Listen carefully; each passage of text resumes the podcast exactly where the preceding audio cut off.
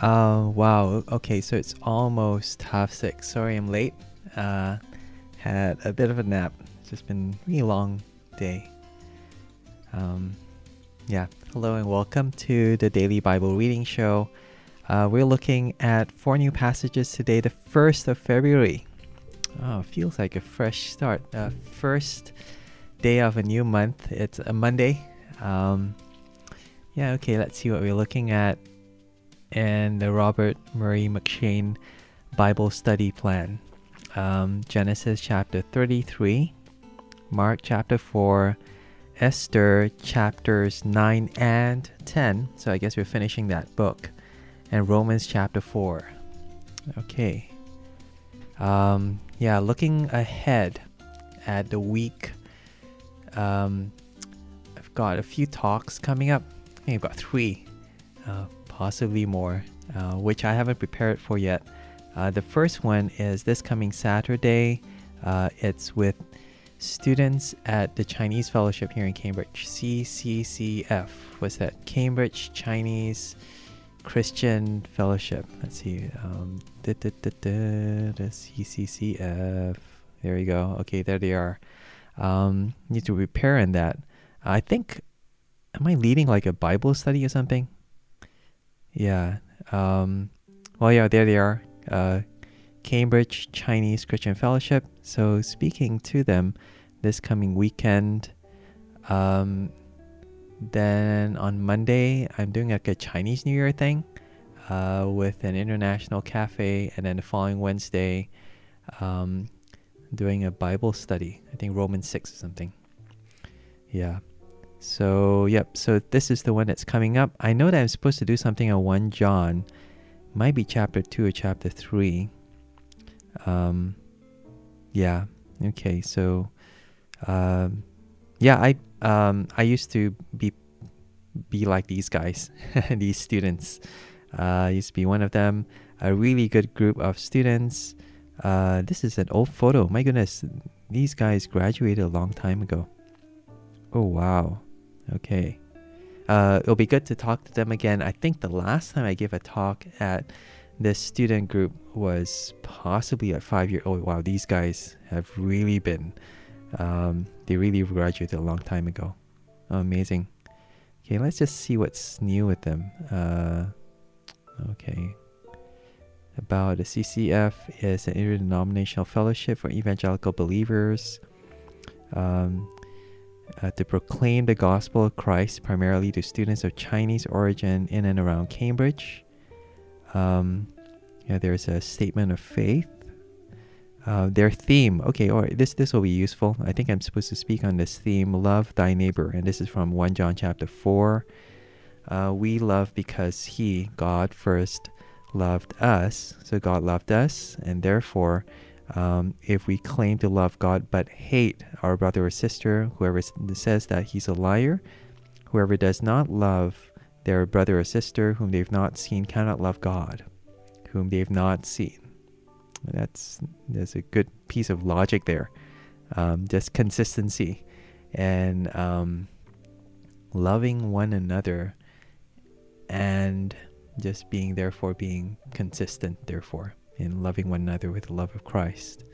Okay, I guess I should prepare this then at some point of time. Uh, what I'm going to do, if I can kind of squeeze it, and maybe I'll look at a bit of 1 John over this week, uh, just to get an overview uh, maybe I'll plan out that talk um, and share whatever thoughts, illustrations I have with you. And let's see, let's journey together and see how that talk takes shape. And um, before I deliver it on this coming Saturday. Okay, we've done a lot of stuff. Wow, interesting. Yeah, um, don't know if anyone who watches this is from the Chinese Fellowship. Looking forward to being with you this Saturday. Um, uh, speaking on 1 John something something. uh, okay. All right. There you go. Um, let's pray. Heavenly Father, thank you so much for the CCCF. Thank you so much for their witness here in Cambridge. And thank you so much for their desire to love one another with the love of Christ. Pray for this upcoming meeting and this Bible study uh, that you'll encourage us to love one another. Please help us to see how it is your love that enables us to do this. Help us to see that it's first you who loved us. And help us, Lord, to think of ways that we can practically live this out, this command to love one another. Help me with the preparation. Help me to understand your word and to be able to speak in a way that is not only clear, but really just helps us, helps us to see how wonderful it is. You know, this command and this call, um, just to be sacrificial and to be loving and to be considerate with one another with this amazing love you've given us in Christ.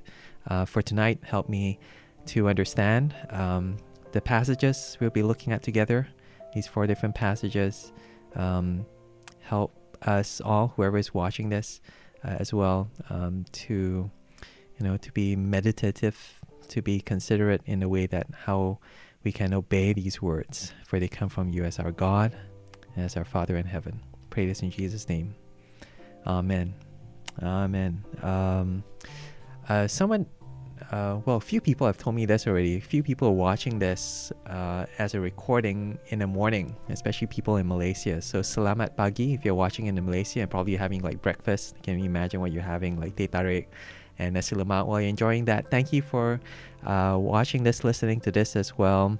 Um, let me know. Let me know uh, if this is helpful. If there is anything that I can do to encourage you in your reading of the Bible. And um, thanks, thanks especially to a few people who've uh, just dropped me a message saying that that's what you're doing. Uh, it encourages me because, uh, you know, uh, being able to share this experience with one another is what makes it more than just um, um, a personal thing. You know, um, even this that struggle of going through all these different passages, or being able to reflect it with one another, I think just makes you conscious um, that this is God's word to not just an individual, but to Christians generally. And yeah, it's, it's helpful for me and encouraging to me. So thanks. Thanks for those messages. Okay, so on to our first reading Genesis chapter 33. So this is Jacob's story. Uh, Genesis 33. Jacob lifted up his eyes and looked, and behold, Esau was coming, mm, and with him 400 men. he divided the children between Leah, Rachel, and their two servants. He put the servants and their children in front, Leah and her children after, and Rachel and Joseph at the rear. He himself, interesting that he mentions Joseph specifically, I guess because at this point in time Rachel had just this one son before had, she had Benjamin later. Okay, verse 3 He himself passed over in front of them and bowed himself to the ground seven times until he came near to his brother. Now that's really interesting. So initially, you know, he has this contingent in front of him. So here it just mentions his family, his two wives, and his children. But if you remember yesterday, he sends waves and waves of servants and gifts ahead of him. But now what happens is he goes in front. You know, he passes over in front of all of them. And I think that has something to do with the encounter they had with God uh, just before this. He saw God face to face. And I think that emboldened him, that encouraged him, that um, as he prayed to God for protection, I think he is uh, confident and trusting that God will give him that protection and answer that prayer. Verse 4 Esau ran to meet him, embraced him, fell on his neck, kissed him, and they wept. Mm, he lifted up his eyes and saw the women and the children and said, Who are these with you? He said, The children whom God graciously given your servant, whom God has graciously given your servant. Then the servants came near with their children, and they bowed themselves. Leah also and her children came near and bowed themselves, and after them Joseph came near with Rachel, and they bowed themselves. Esau said, What do you mean by all this company which I met? Jacob said, To find favor in the sight of my Lord. Esau said, I have enough, my brother. Let that which is which you have uh, be yours. Jacob said, Please, no, if I have now found favor in your sight, then receive my present at my hand, because I've seen your face as one sees the face of God, and you were pleased with me. Please take the gift that I brought to you, because God has dealt graciously with me, and because I have enough. He urged him, and he took it. Esau said, Let's take our journey, and let's go, and I'll go before you. Jacob said to him, My Lord knows that the children are tender and that the flocks and herds with me have their young, and if they overdrive them one day, all the flocks will die. Please let my Lord pass over before his servant, and I will lead on gently according to the pace of the livestock that are before me, and according to the pace of the children, until I came to come to my Lord to Seir. Uh, Esau said, Let me now leave with you uh, some of the people who are with me. He said, Why? Let me find favor in the sight of my Lord. So Esau returned that day on his way to Seir. Jacob traveled to Succoth, built himself a house, and there and made shelters for his livestock. Therefore, the name of that place is called Succoth. And here's a footnote Succoth means shelters or booths.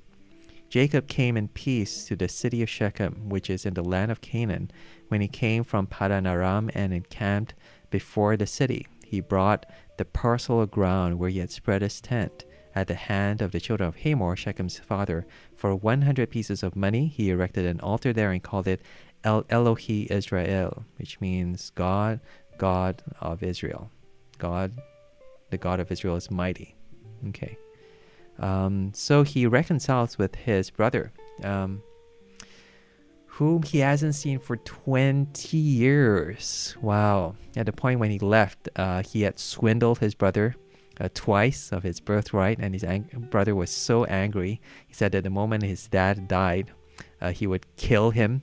So he left 20 years ago, and now he's come back worried that his brother would, you know, finally finish that deed. and initially, you know, he almost has cause for worry. You know, Esau comes in verse 1 with 400 men. That's what they reported to him yesterday as well. So you wonder, you know, he's coming here to cause trouble. But actually, what happens in verse 4 is Esau, he runs up to him, and it's this emotional kind of like reunion with his brother, embraced him, fell on his neck, kissed him, wept.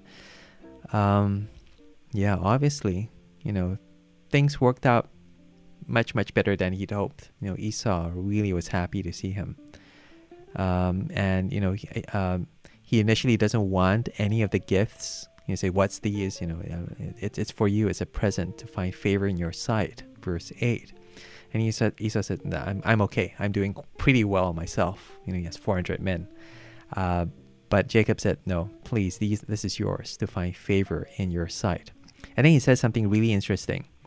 Um, please know if I found favor in your sight, then receive my present, because he says, I've seen your face as one sees the face of God, and you were pleased with me.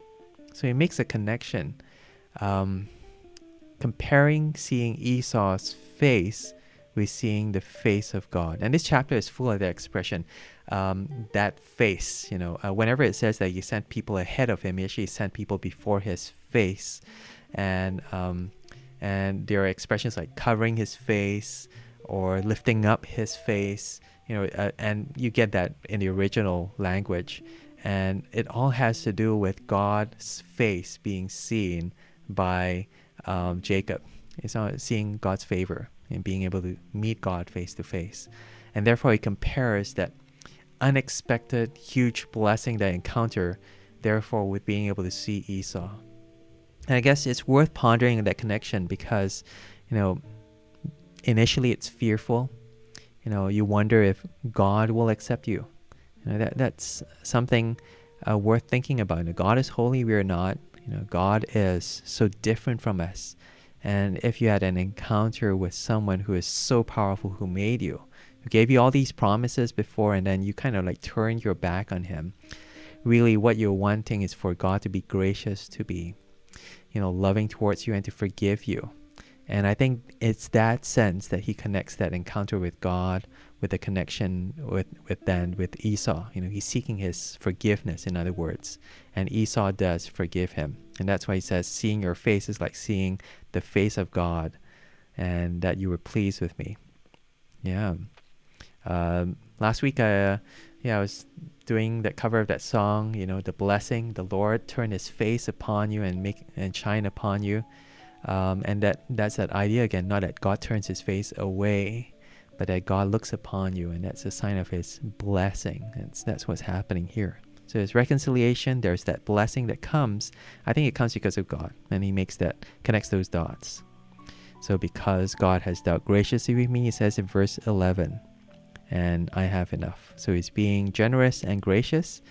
And then as they part, then this is where the signals kind of get mixed because you wonder, hey, wasn't it good when they met together? And then Esau says, um, okay, I'll accompany you back. And then Jacob seems hesitant. And Jacob, I think, almost lies to him because Esau says, you know, I'll see you in Seir. You know, wants to leave him bodyguards. And Jacob says, no, no, it's fine. I'll, I'll take care of them myself. You know, all the children, all the livestock, you know, they can't move as fast as you and your 400 men. So, you know, um, I'll stay back with them. But then he, he moves into this other city in Shechem. You know, he, he goes to Succoth, builds his house there. And the Succoth means uh, tent or booth. Uh, and then after that, he moves to this place called Shechem. So he actually doesn't go to this place that his brother expects him to go, although he says that he was going there. And you kind of wonder whether, you know, whether he then loses faith that Esau will maintain this favor towards him. We don't know. I don't know uh, if that's significant. But even Esau leaving all these men with him, you know, Esau kind of like smells something, you know. Um, so yeah, that's how it ends so far. Um, but so far, you know, uh, the big picture of him reconciling with his brother, um, I think it's only possible because he's reconciled himself with God. And it's worth thinking, you know, is there someone that it's just so hard to get along with? Especially if you've done them wrong and you've done everything you can to avoid them and it's been 20 years and you know, you just dread that encounter. And maybe what might help is realizing that a lot of that angst and the fearfulness is really a byproduct of your fear of coming face to face with God. And just realizing that, you know, God is much, much more gracious than you are fearful. That God actually wants to have this relationship with you. I think that transforms uh, all our other relationships, removes all that fear, the apprehension. And why not do what Jacob did? Pray to God ask for His mercy first. You know, meet with Him first, and then let Him transform your other relationships. Cool. Mark chapter 4. Again, he, Jesus, began to teach by the seaside. A great multitude was gathered to him so that he entered into a boat in the sea and sat down. All the multitude were on the land by the sea. He taught them many things in parables and told them in his teaching, Listen, behold, the farmer went out to sow.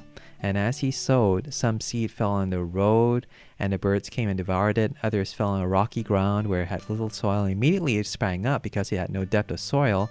When the sun had risen, it was scorched. And because it had no root, it withered away. Others fell among thorns, and the thorns grew up and choked it, and it yielded no fruit. Others fell in good ground and yielded fruit, growing up and increasing. Some produced 30 times, some 60 times, and some 100 times as much. He said, Whoever has ears to hear, let him hear.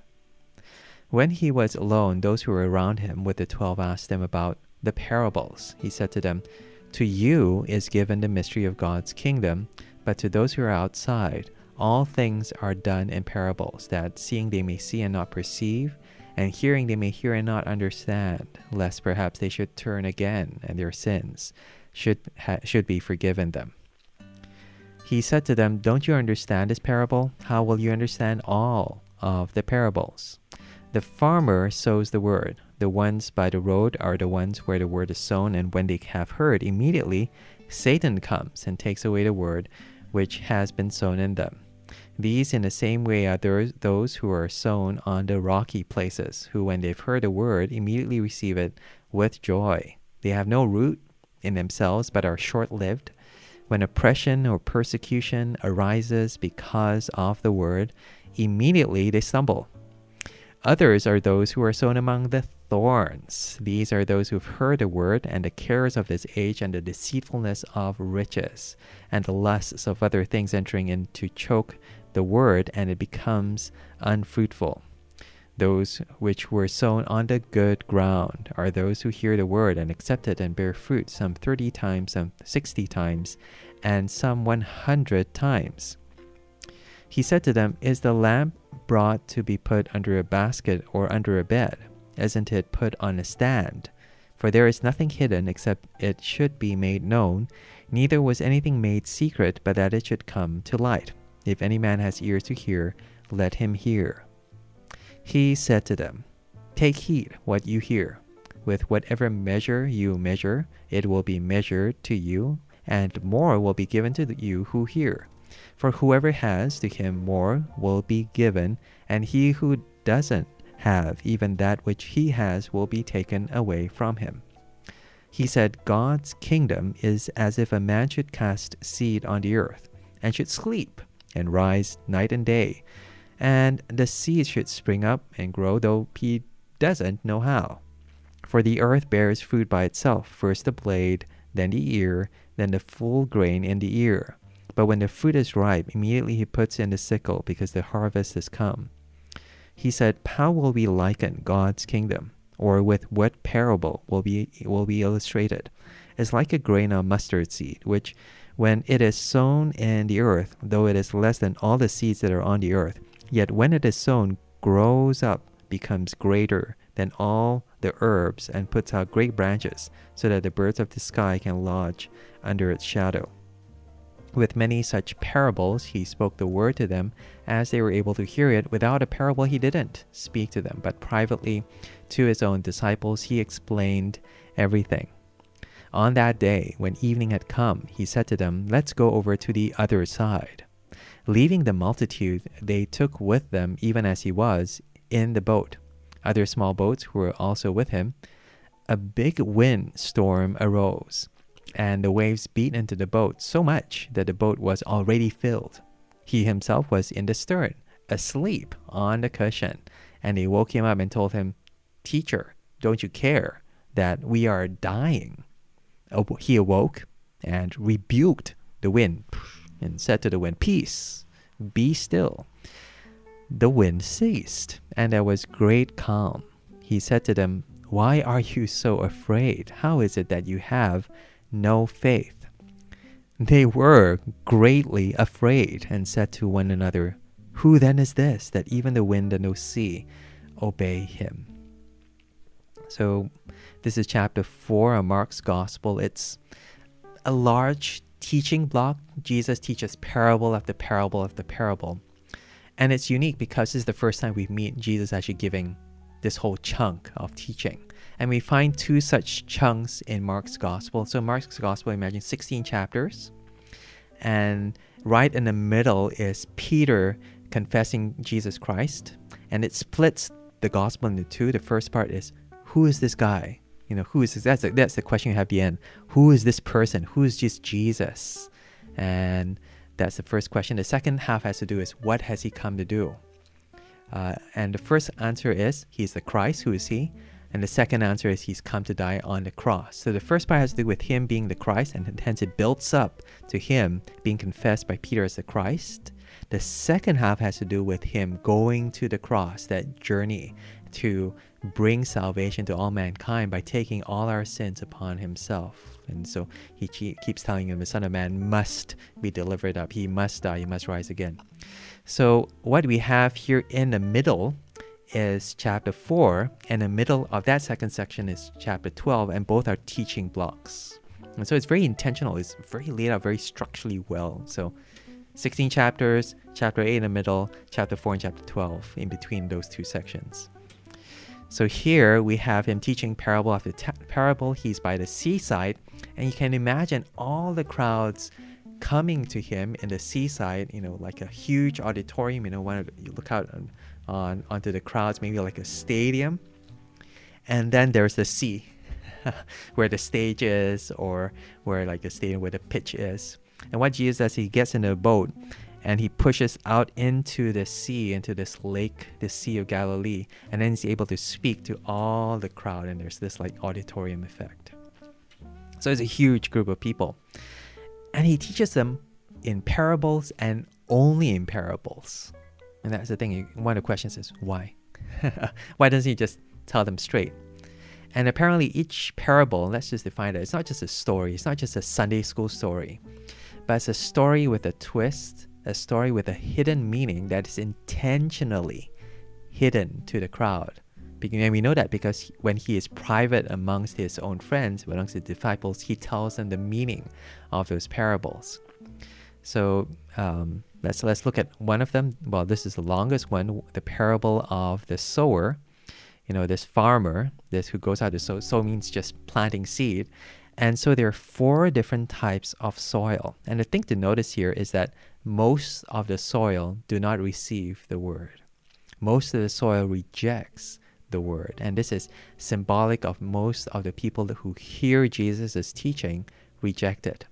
So there's three types of soils. The first soil, you know, birds of the air came and ate it, and that's and he explains it as that is um, Satan coming. The second one that's on rocky places, and rocky places is it's kind of like um, there's a layer of lime limestone underneath, and that's the rocky places. And uh, so uh, so the soil is actually very thin. The, the the seed goes into the ground and so it's heated up by the sun and so it grows out really quickly. But then because there's a layer of limes, limestone rock underneath, the root can't take root and so it dies. So it's short lived. It's talking about those spurious reactions that actually doesn't last. It receives it with joy first, but then it's short lived. When oppression or persecution comes, they stumble and then those that are sown among thorns you know it's it grows and then the thorns kind of like choke the new plant. And that choking is described as the cares of this age the deceitfulness of riches lusts for other things. There are other things that compete for your desires for your attention and then becomes unfruitful. And the last soil produces a lot a lot of fruit. So um, you know 30 times 60 times 100 times so it's talking about those uh, people who receive the gospel and tell the gospel to others. And so it bears fruit. Other people hear about Jesus through this person who first heard about Jesus. And that's great, except it is still only one of the four soils. And, you know, it happens over time, it doesn't happen immediately. And what, if you pull it together, what it explains, therefore, is how Jesus has been received so far. And that's what he's doing throughout all these parables. That's, that's the theme running through all of them. You find that most of them characterize and explain the rejection he's had so far. And we've seen, seen that in the last few chapters. You know, how the Pharisees, the religious teachers, even his own family call him crazy and want to, you know, reject him. Uh, but he says, you know, you know, that's he expects it. It's it's almost a symbolic, and that's why he says, um, he, he explains that you know, to you is given the mystery of God's kingdom to just the twelve, but to those on the outside, the crowds are coming to him, you know, there's he speaks to them in parables so that, and he quotes Isaiah chapter six, six chapter six, enam in Malay. Uh, seeing they may not see, uh, seeing they may see and not perceive, Hearing they may hear and not understand, lest perhaps they should turn again and their sins should be forgiving them. It's saying that the more I preach, the more they won't accept it. And that was Isaiah's uh, ministry in chapter 6. It was quite a shock. Isaiah is being sent by God to speak his word. And the more that they hear this word, the more they will turn their hearts away from God because of this word. Seeing you know, they may see something, but they won't understand. Hearing, they may hear something, but they won't get it. Because if they did, God would forgive them their sins. And so be careful of these parables. Because on one hand, you might love it, you know, wow, wonderful children's stories, you know, it's oh, these different seeds and you know all these very good illustrations. But Jesus himself knows that some people will only receive things on the surface and is therefore serving as a filtering mechanism to filter out those who just want a little bit of gospel, a little bit. It's kind of an inoculation, such that they get a little bit of the gospel and then they will reject it wholeheartedly in the end. Um, but let's see. But for his disciples, at least, you know, the secrets, the mystery of the kingdom of God is revealed to them. So let's look at the rest. Um, yep. So it's a lamp put under a basket, under a bed. It's nothing is hidden except it should be made known. Nothing should be made secret. And then he says, if anyone has ears to hear, let him hear. And therefore, he's saying, you know, um, this gospel, you know, it's meant, uh, if you do get it, if you do receive it, don't hide it. Don't put it away. And that's one of the ways that you know that you have got it. You know, if if you claim that you go, aha, yes, I understand that sermon, you know, this passage, and you just keep it inside of you, maybe you don't understand it as much as you think. Um, and yeah, therefore that's that's just too much, too much. And, and the idea is again, so this guy he plants it and then he just grows on its own. I, I like this. I like, like this kind of illustration. It's actually very reassuring if you're someone who's involved in gospel ministry. You know, a man casts seed on the earth and he goes to bed. you know, because whether the seed grows or not, it's not up to you. You know, and then he describes it as a process as well. You know, first the blade, then the ear, and then the full grain. It's like you know, take time lapse. You know, you see one of those David Attenborough documentary, slow motion time lapse of a plant that's growing and it grows, you know, the leaf and it grows into flower and it grows into a plant. You know, that takes a long time. And actually, you can't control that growth. And so Jesus is saying, you know, this growth of this kingdom, right now it's slow. No, no one accepts him. It's all being rejected. But eventually, it will grow. And, it, and it's not up to you. And I guess that's comforting for anyone involved in ministry because growth is always God's domain. All you can do is just plant the seed, just keep planting, keep planting. And a lot of times it might not grow at all. But if it does, it's not you. If it doesn't, it's still not you. Okay, all right. Um, let's see. Um, yep, that, that's also the mustard seed, small seed, big result. And again, that's only going to happen at the end, at the fullness of the kingdom. And yeah, so again, the principle of slow start, but at the end, at the end, it will grow. You know, the last soil will produce a crop of 30, 60, 100, and but that only happens at the end. So then we come to this second section with the disciples. So remember, the disciples have been receiving this insider knowledge. You know, everyone else, they get the parables, they get the out, outer surface kind of like filtering stories, but they get the fullness. They see everything about Jesus. And so you think the disciples, they will be the first to see Jesus as he is. But Mark's gospel will go on to show that actually these very close friends of Jesus who see him have full access to him are the ones who misunderstand him the most. And we see here in this first instance in this boat, I think there are going to be three events in a boat, and this is the first of them. Uh, so he um, he goes in a boat, and then suddenly there's a storm, and then the water starts going into the boat, but Jesus is sleeping. He's sleeping on the cushion. And then they wake him up. Teacher, you know, we're dying. Don't you love us? Don't you care about us? Why are you sleeping? And Jesus gets up, you know, maybe a little cranky. and then he scolds the wind. No, quiet down. Be please be still. And then it gets still. That, that's pretty incredible. You almost have to imagine it just to get the effect. You know, raging storm, thunder and lightning and darkness and water coming to the boat, and everyone's going, ah! And then Peter, Jesus goes, Ay, oi, quiet. And then suddenly, psh, all, all gone. No more rain. Stillness. Clouds clear up. And then they're fearful. And then he said to them, Why are you so afraid? How is it that you have no, no faith? So, firstly, they're afraid of dying, but now they were greatly afraid. They were greatly afraid of Jesus. So that's there's fear here. There's even greater fear now of Jesus. Who is this guy that even the wind and the sea obey him? Now, yes, there is a positive aspect where they go, "Oh, whoa, check out this guy. You know who who is he?" And they start asking maybe the right questions. Maybe he's more than just a teacher. But at the same time, they will fear Jesus a lot. And this fearfulness is in contrast to faith. Jesus says, How is it that you have no faith? They actually don't trust Him. And one of the signs that you don't actually trust God, you don't actually trust Jesus, is that you're constantly afraid of the situation you're in, but you're also afraid that God won't, won't help you. And it's you, you uh, it's one thing to doubt God if you don't you know if you don't know him and you know you're still investigating and so you're you're trying to clear your doubts trying to find out more but there's another kind of doubt whereby you just doubt that god will ever be there for you and you don't actually really know jesus you don't actually really know god and more than that you don't even trust him And therefore, you've never actually taken that step whereby you say to God, you know, my life is in your hands, and I know that you are in control of everything.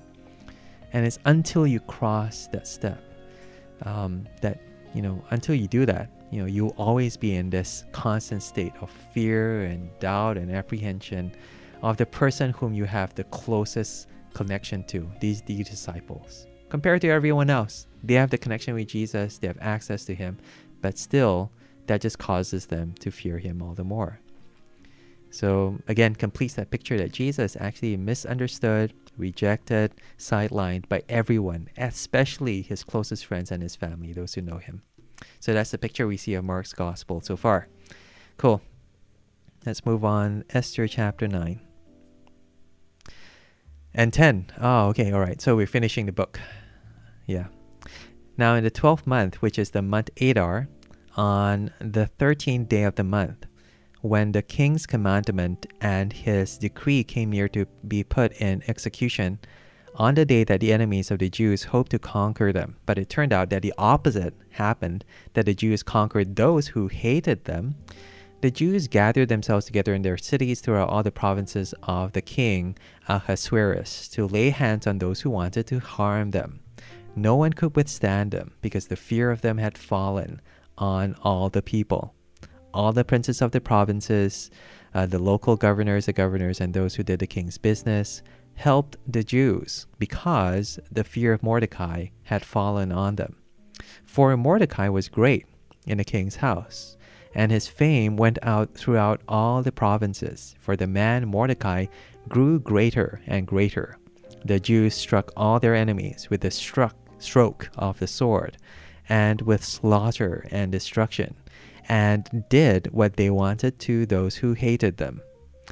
In the citadel of Susa, the Jews killed and destroyed 500 men. They killed Parshandatha, Dalphon, Aspatha, Poratha, Adalia, Aridatha, Parmashta, Arisai, Aridai, and Vaizatha, the ten sons of Haman, the son of Hammedatha, the Jews' enemy, but they didn't let, lay their hand on the plunder.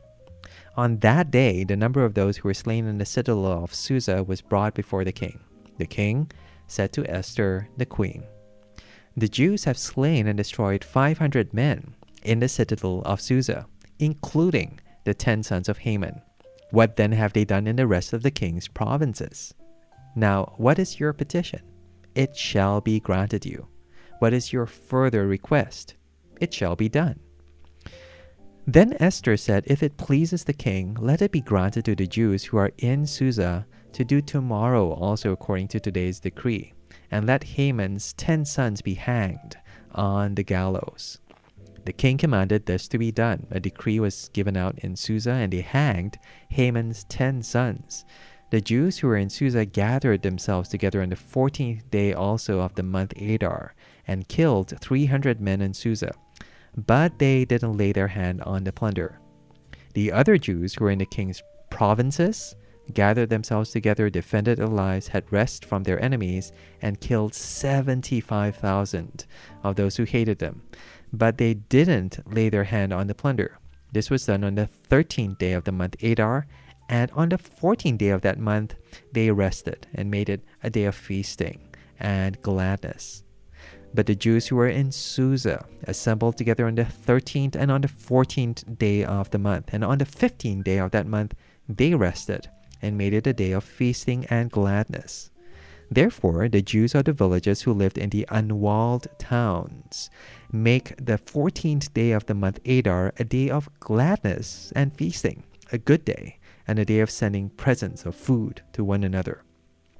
Mordecai wrote these things and sent letters to all the Jews who were in all the provinces of the king Ahasuerus, both near and far, to enjoin them that they should keep the 14th and 15th days of the month Adar yearly as the days in which the Jews had rest from their enemies, and the month which was turned to them from sorrow to gladness, and from mourning into a good day that they should make them days of feasting and gladness, and of sending presents or food to one another and gifts to the needy.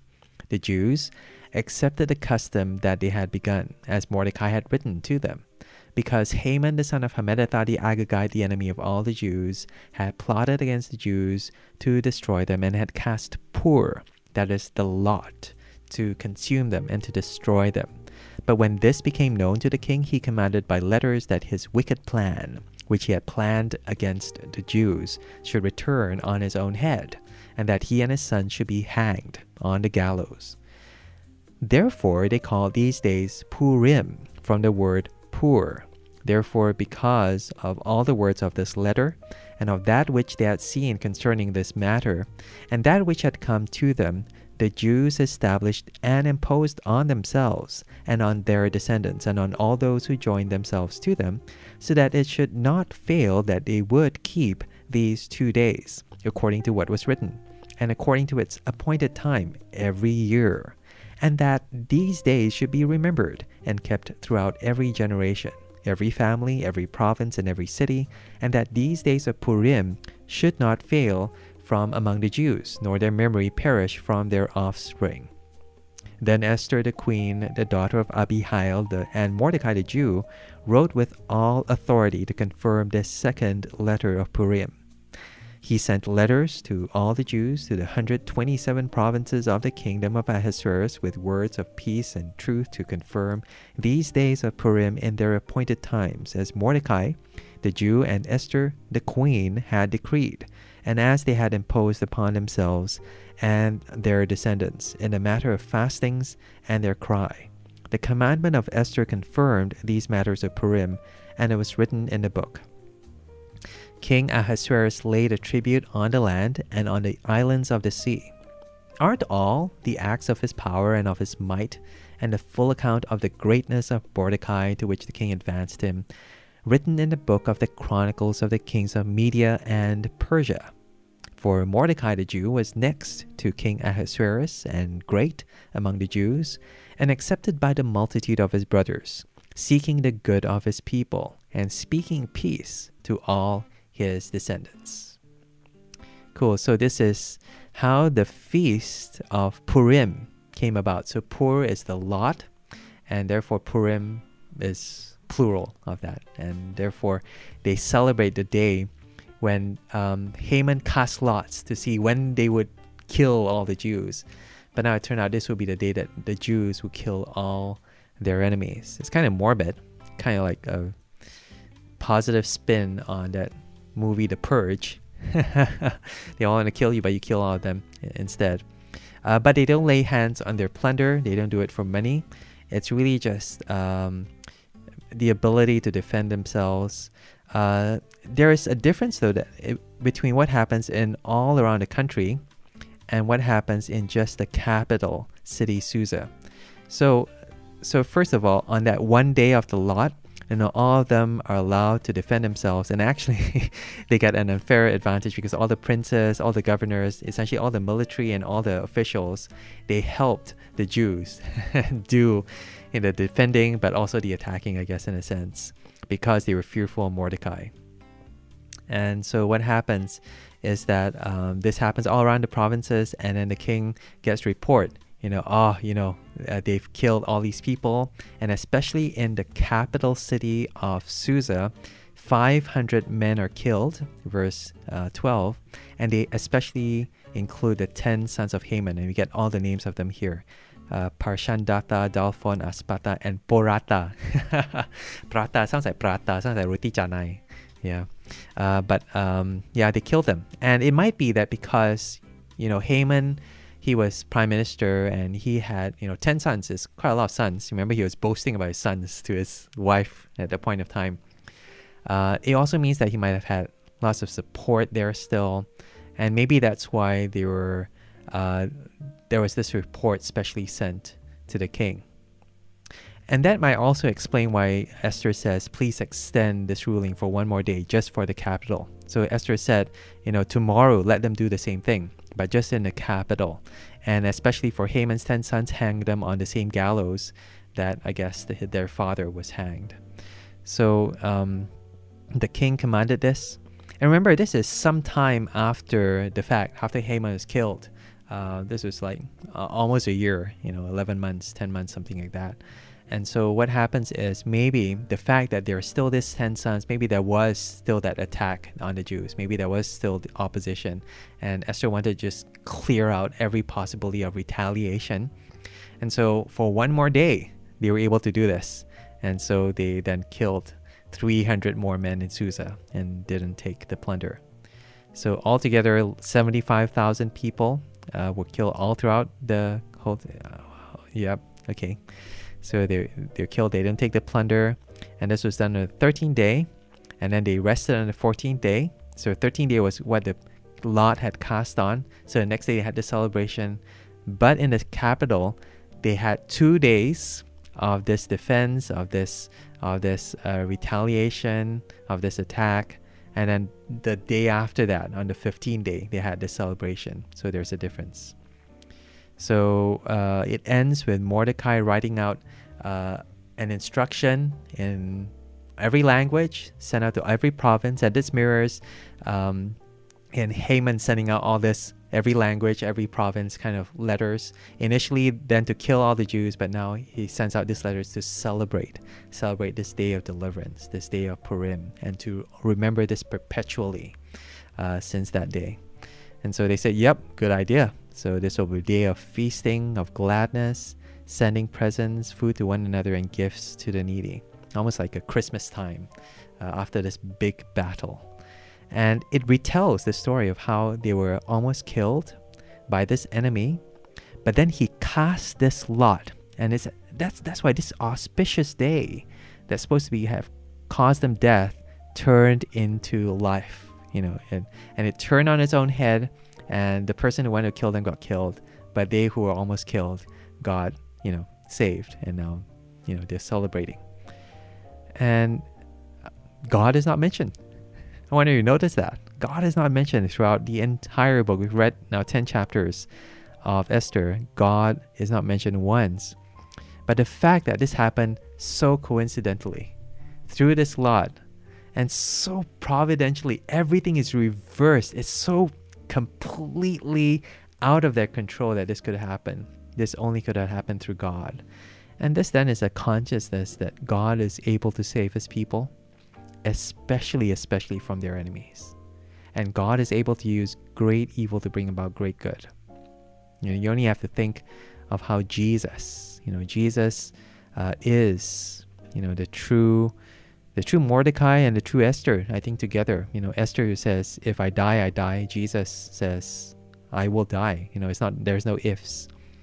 But also Mordecai, you know, Mordecai uh, initially about to be killed, about to be hanged, now is the one who is raised up. And then his enemy is the one that's hanged. And Jesus is the one who's raised up, the one who's killed on the cross and not delivered from that, but because he's killed, he's then raised up to power and he's able to call us to rejoice in his power. And therefore all, you know, all his enemies now fear him, all fear his position and his power, but all his people are able to rejoice in him. Okay, cool. That's the book of Esther. Hmm. Let's move on to Romans chapter 4. What then shall we say that Abraham, our forefather, has found according to the flesh? But if Abraham, for if Abraham was justified by works, he has something to boast about, but not toward God. But what does the scripture say? Abraham believed God, and it was accounted to him for righteousness. Now, to him who works, the reward is not counted as grace, but as something owed. But to him who doesn't work, but believes in him who justifies the ungodly, his faith, his trust, is accounted for righteousness. Even as David also pronounces blessing on the man to whom God counts righteousness apart from works. Blessed are those whose iniquities are forgiven, whose sins are covered. Blessed is the man whom the Lord will by no means charge with sin. Is this blessing then pronounced on the circumcised or on the uncircumcised also? For we say that faith was accounted to Abraham for righteousness. How then was it counted? What, when he was in circumcision or in uncircumcision? Not in circumcision, but in uncircumcision. He received the sign of circumcision a seal of the righteousness of the faith which he had while he was in uncircumcision, that he might be the father of all those who believe, though they might be in uncircumcision, that righteousness might also be accounted to them.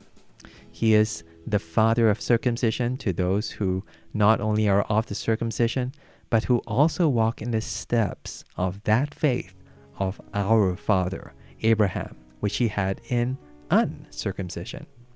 For the promise to Abraham and to his offspring that he should be heir of the world wasn't through the law, but through the righteousness of faith.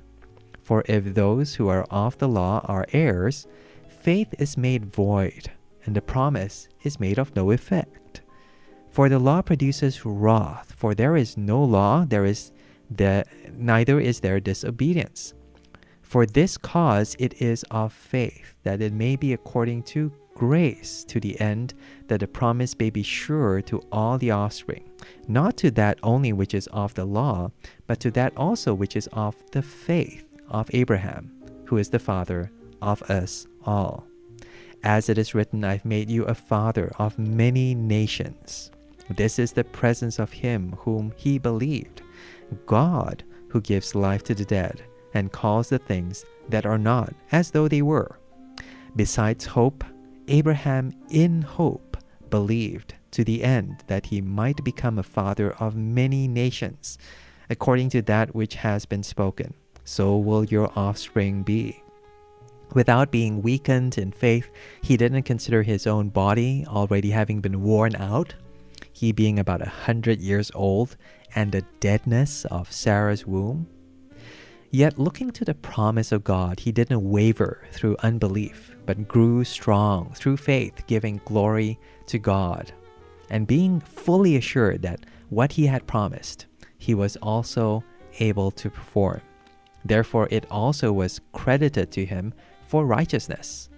Now, it was not written that it was accounted to him alone for his sake alone, but for our sake also, to whom it will, all, it will be accounted who believe in him who raised Jesus our Lord from the dead, who was delivered up for our trespasses and was raised for our justification.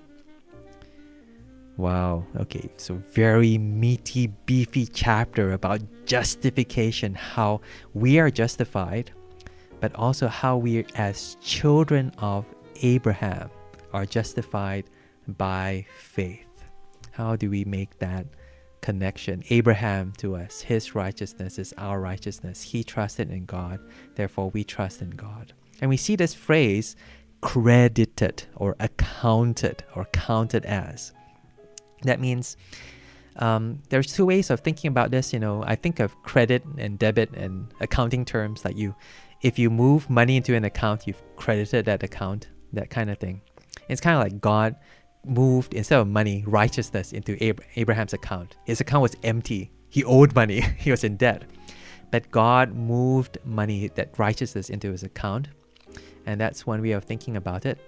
Uh, but the other way is also like it's as if he was righteous. That means he still isn't righteous. He still in, is in debt.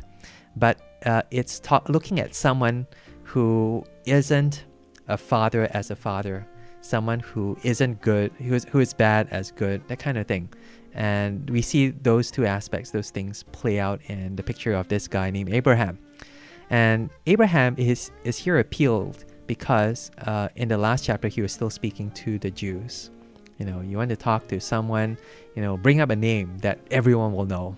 So in Malaysia it would be, I don't know, actually in my generation would say Sidek the Sidek brothers, but no one this at this age will know who they are. Misbun Sidek, you know, uh, he, he was a badminton player, so he was a hero. Once um, we went out for dinner, uh, and then we saw, oh wow, oh the, Sidek brothers are having roti canai down the road, and we were saying, oh wow, so cool. Um, that kind of thing. Today you'll probably have to use like some K-pop star or something like that. Oh well, uh, Han Ji Pyong, that kind of thing. But you know, Abraham was their Han Ji Pyong. Abraham was their Misbun Sidek. He was the guy whom everyone, in order to be a Jew, you had to be a child of Abraham. Put it that way, because you had to trace your lineage down to the father who received all the blessings of God. It says, all your children will be my children, all your children receive my blessings. Therefore, if you're a child of Abraham, you're a child of God. And so he and so here Paul uses that to say that if you're a child of Abraham, you have to have that trust of Abraham. And trust here is contrasted with works. Verse 2 If Abraham was justified by works, he would have something to boast about. That means if Abraham, you know, did a really good thing, he lived a really good life, then God would almost owe him the, uh, this righteousness, this blessing as a payment for all the good that he did. He says if that was true, then he could boast about it. Hey, look at me. I'm a good guy. God bless me. But actually, what does the scripture say? What does the Bible say? Abraham believed God and it was credited to him, it was accounted to him as righteousness. Meaning, God just said, okay, I'm going to give you like a million bucks. And Abraham said, yep, okay. or God said, I'm going to give you a son. He said, yep, okay. And at this point in time, Abraham had no son, had no blessing, had no land, had no none of these fullness of the promises. But he just went, okay, I believe you, God. And God that counted it to him as this righteousness. And again, righteousness, you can think of it as being in God's good book. Yep, Abraham, he's my guy because he trusted me when I gave him this promise. Now, to him who works, the reward is not counted as grace, but something owed. So, meaning if you work or if you kind of like look at this book, this Bible, as something for you to do, then it's almost like um, your boss giving you an assignment and you do it. At the end of the day, you show the boss, okay, I've done all this work, you owe me this blessing. And therefore, it's saying that, therefore, if that was the way it worked, God would owe something to you, and therefore, what God gave you would not be by grace. It will not be out of love. It would not be out of God's own goodness towards someone who doesn't deserve that goodness. And he's saying that there's something better than that. And it's worth thinking about it for a moment. You know, lots of people think that this is how God works. This is how the universe works. We do good, we get good. We try our best, you know, God will do the rest. That kind of thing. And you know, that's um, there's something really good that feels about that. That you know, if you do your best, you know, God, well, He will bless you. He will see it and He will reward you. But there's something even better than that. That's verse five. To the person who doesn't work, maybe today you just slept. you didn't do your job but then you believe that God will pay me anyway because it's so good, so generous, because He justifies the ungodly. He gives money to the lazy. He, he considers good people people who have done bad things, justifies the ungodly. Then His trust is credited to Him as righteousness. He's saying that Abraham did that. He says, You can do that. It means that when you look at Abraham, you shouldn't look at Abraham as this good person I should aspire to be like but this bad person who trusted in God and therefore, you know, hey, I can do that as well. I, I can trust in this same promises. And this same God will give me the same blessings that He gave to that great guy. Look at him. I want to be like him. You are. In fact, more because you trust in the Lord Jesus Christ. A second character is brought in, David.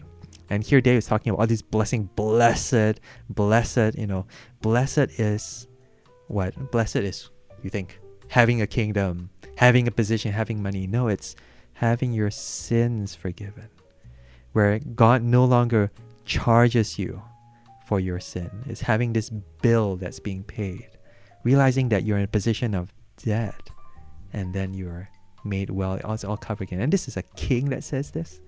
Someone who realizes that his greatest blessing is not having lots of, you know, property and Xboxes and being able to. No, it's the fact that God doesn't consider me the evil person, the evil things I've done, doesn't consider all that, but He forgives me. And then he moves on. Okay, all right. We've been talking to you Jews. You are circumcised. Is it just for you, or is it for non-Jews as well? Because we say that you know he was credited to Abraham. Then remember how it was given to him. Abraham was the first person who was given this rule to be circumcised. But the thing is, this promise was given to him, and he asked this as a rhetorical question. Do you know your do you remember when the promise was given? Before or after he was circumcised? And he says, before. He said, not in circumcision, but in uncircumcision. You know, he received this circumcision, yes, but it's a sign. it's, it's almost like a seal. It's a proof that God will bless you. And he says here, the sign, the seal of righteousness of faith, which he had while he was still uncircumcised. And my, you know, again, you know, you could make this comparison with like baptism. Uh, you know, uh, are you forgiven by God? Does baptism save you? Know, baptism is just a sign. It's a picture that you have been saved, that you are raised from the dead. You know, baptism is going down into the water to show that you died, and coming out the water to show that you've been raised with Christ. And that's a sign, you know, that therefore, spiritually speaking, and universally speaking, you know, God has already done this for you. But this sign reminds you and reminds the people around you that this is real. This is going to happen. And so for us, baptism, for Abraham, it's circumcision. And he, therefore, Abraham is a father not just of those who've done this thing, but for those who are believing God, those who trust in God. That though they might be uncircumcised, that righteousness might still be counted to them. And here he's talking about those who are not Jewish, those who don't have circumcision. You know, the most important thing to learn from Abraham is not all his good things, which actually we've seen before. He has, he didn't do a lot of good things. He did a lot of bad things, and not his circumcision.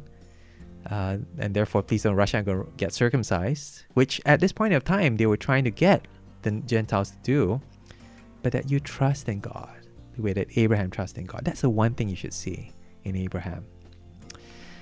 Uh, I just thought of something, but I forgot. It just went out of my brain. I wanted I wanted to say something here. What what what was it? I wanted know, I noticed something. Uh, there you go. Old age. Okay, let, let's carry on. Maybe it'll come back to me.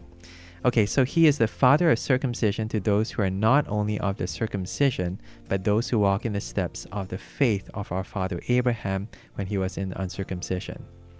And so, um, carries on, da da da now he talks about the law. So the promise of Abraham and his offspring that he should be heir of the world wasn't through the law, but it's through faith.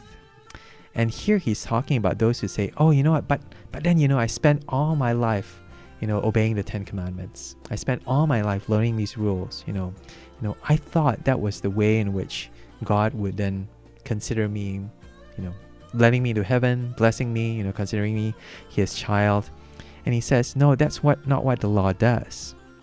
You know, the law produces wrath, for there is no law, there is neither disobedience. And this is probably really quite a mind-blowing thing for I mean for people who take the Bible seriously and and who want to carry it out and which is such a good thing. I mean, gotta say, you know, that that's such a wonderful thing to want to be a good person and want to obey God and actually to think that, you know, yes, God should reward you if if you do right. But here Paul is almost being realistic. You know, the law just shows us how we don't obey the law.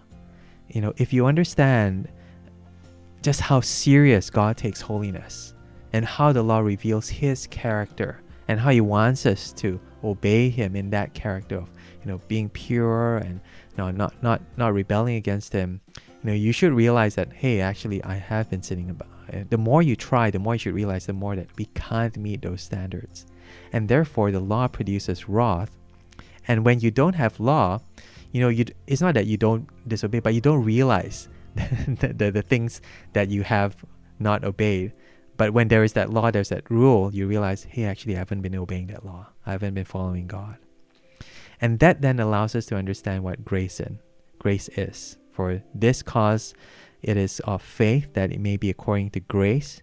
To that end, well, this is such a long sentence.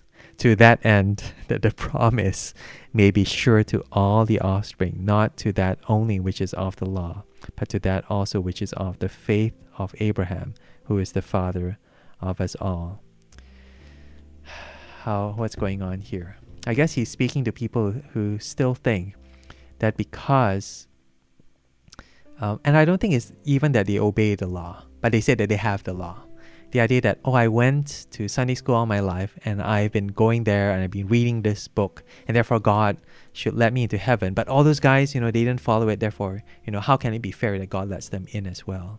But no, uh, Abraham is the father of us all because all of us trust God the way that Abraham trusted God. And for you, if you have the law, it should cause you to trust in God because you realize that you haven't been able to obey this law that you do know. And for them who don't have the law, realize that actually it's come to them so freely. And all the more because we don't deserve this. I'm, I'm not a Jew, so I don't deserve this. But how gracious it is that God has extended this offer beyond you know the confines of those who've had this privilege before, beyond just the physical children of Abraham to me. And that for it just emphasizes God's grace. He gives his goodness to those who don't deserve it. So hence, Father of all, Father of nations, Father of everyone, Father of those who believe. And so Father, Father, Father. And then therefore, and then he moves on to hope. And hope here um, I went to like a funeral today, uh, well, online, so I was watching this, and the pastor made a really good point. You know, when we say hope, it's not like when someone says, I hope, you know, it's sunny tomorrow. That means, you know, you're not really sure.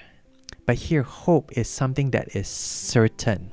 You know, when it's like raining, And said, I hope that it will be sunny tomorrow. It's almost like you have guarantee, I know it's going to happen because God told me that will happen. By the way, God doesn't give that kind of promise. Okay, it might it might rain, it might not be sunny tomorrow, but He does give us that promise that He will raise us from the dead. He does give us that promise that when we trust in Him, He will forgive us our sins. He gives us that promise that if we trust in Jesus, we are made full, full rights of all the sons of God, we, we are His friends. And that's the kind of hope that Abraham had. Against all hope, he be, he had this hope. You know, he was as good as dead. He had hope that he would be he would have life. And it's talking about him having a son. You know sarah so this kind of hope in the midst of everyone telling you you're crazy to hope in god. It's this kind of trust that all the circumstances everything situation around you tells you that it's not going to work out. But god says yes it will. And therefore it will and that's the kind of trust the kind of hope the kind of relationship that abraham had and paul is trying to saying that we should have as well in god so he looked to the promise of God. He didn't waver through unbelief. Oh, yeah, that's what I wanted to say. Okay, all right. So it keeps talking about belief, but the word here is actually better rendered trust. And there's this speaker, this pastor, Australian guy named Phillip Jensen. He keeps saying, replace all the words belief with trust or rely and depend. Because from trust, you get words like trustworthy, reliable, and re- dependable. And therefore, it talks about God. You're trusting in that relationship. You're putting your weight of that trust in God. Whereas belief tends to tends to give that picture. I believe, you know, I believe in good God. It puts puts it in us, and it's a semantic thing. But trust puts that weight, all that hope, all that focus on God. He is trustworthy. He is dependable. He is uh, reliable. Therefore, we trust, we rely, and depend on Him. Yeah, that's that's what that's what I forgot, but now I just remembered. Okay, and being fully assured what he had promised, God was also able to perform. And hence again this idea of crediting to us, you know, the idea that God puts into our account something that we don't have. God considers us something that we are not. That means he puts his righteousness, he gives us that goodness. And now he talks about how that happens. It happens through the Lord Jesus Christ but for our sake also, uh, to whom it will be accounted or credited who trust in God who raised Jesus and he was delivered up for our trespasses. It means he was killed for our sins and he raised for our justification. And so there's this idea of just as if, you know, credited. Remember, the idea credited is like putting something into our account that we don't have or treating us as something that we're not. So if we look at Jesus, it's as if, you know, Jesus receives all the account of all our debt and all the goodness that's supposed to be him, he puts it into our account. So there's this exchange. So that's one thing that we see in Jesus. But also there's that just as if situation. You know, Jesus, when he dies on the cross, you know, it's as if I'm supposed to be on, the cross. I'm the one that's supposed to die. But Jesus is there as if he was the one who sinned. All those things that you did, all those things that you thought and said, it's as if Jesus said those, and therefore God pours out all his anger and all his judgment on him. And all the good things that Jesus did, he obeyed his Father, never sinned, always loved him and treasured him, and all the love that God has for his Son, God puts it on us. As if I did all those things that Jesus did. I didn't. I never could. I never do. But that's the way God sees you, sees me. If we trust in Him who raised Jesus up from the dead, delivered Him over for our trespasses, raised Him for our justification. And that's Romans chapter 4. Yep. Okay, how are we doing for time? Uh, it is 7:37. It is late and I have more emails. Oh, okay. Okay. All right. I'll answer them later. Let me end by praying. Heavenly Father, thank you so much for Jesus, for all that He's done on our behalf. We trust in His deliverance for our sins, that He died. He died. He took our place. He took all the horrible things that we did that we deserve judgment for. And therefore, when He was raised, and now he sits at your right hand, and he was resurrected to this new life that is everlasting and indestructible. So we too have been raised in him. Thank you so much that you give us this salvation and this blessing and this relationship by your grace and by your goodness, and it's all for your glory. Thank you, Father, and we'll spend all our lives into eternity praising you for this wonderful gift of faith, of grace, of salvation through our Lord Jesus Christ. We pray this in His name. Amen. Amen. Bye bye. Hmm. Shall we look at 1 John? No, I'm, I'm lazy. I'll look at it on my own. Okay, all right. Um, maybe tomorrow.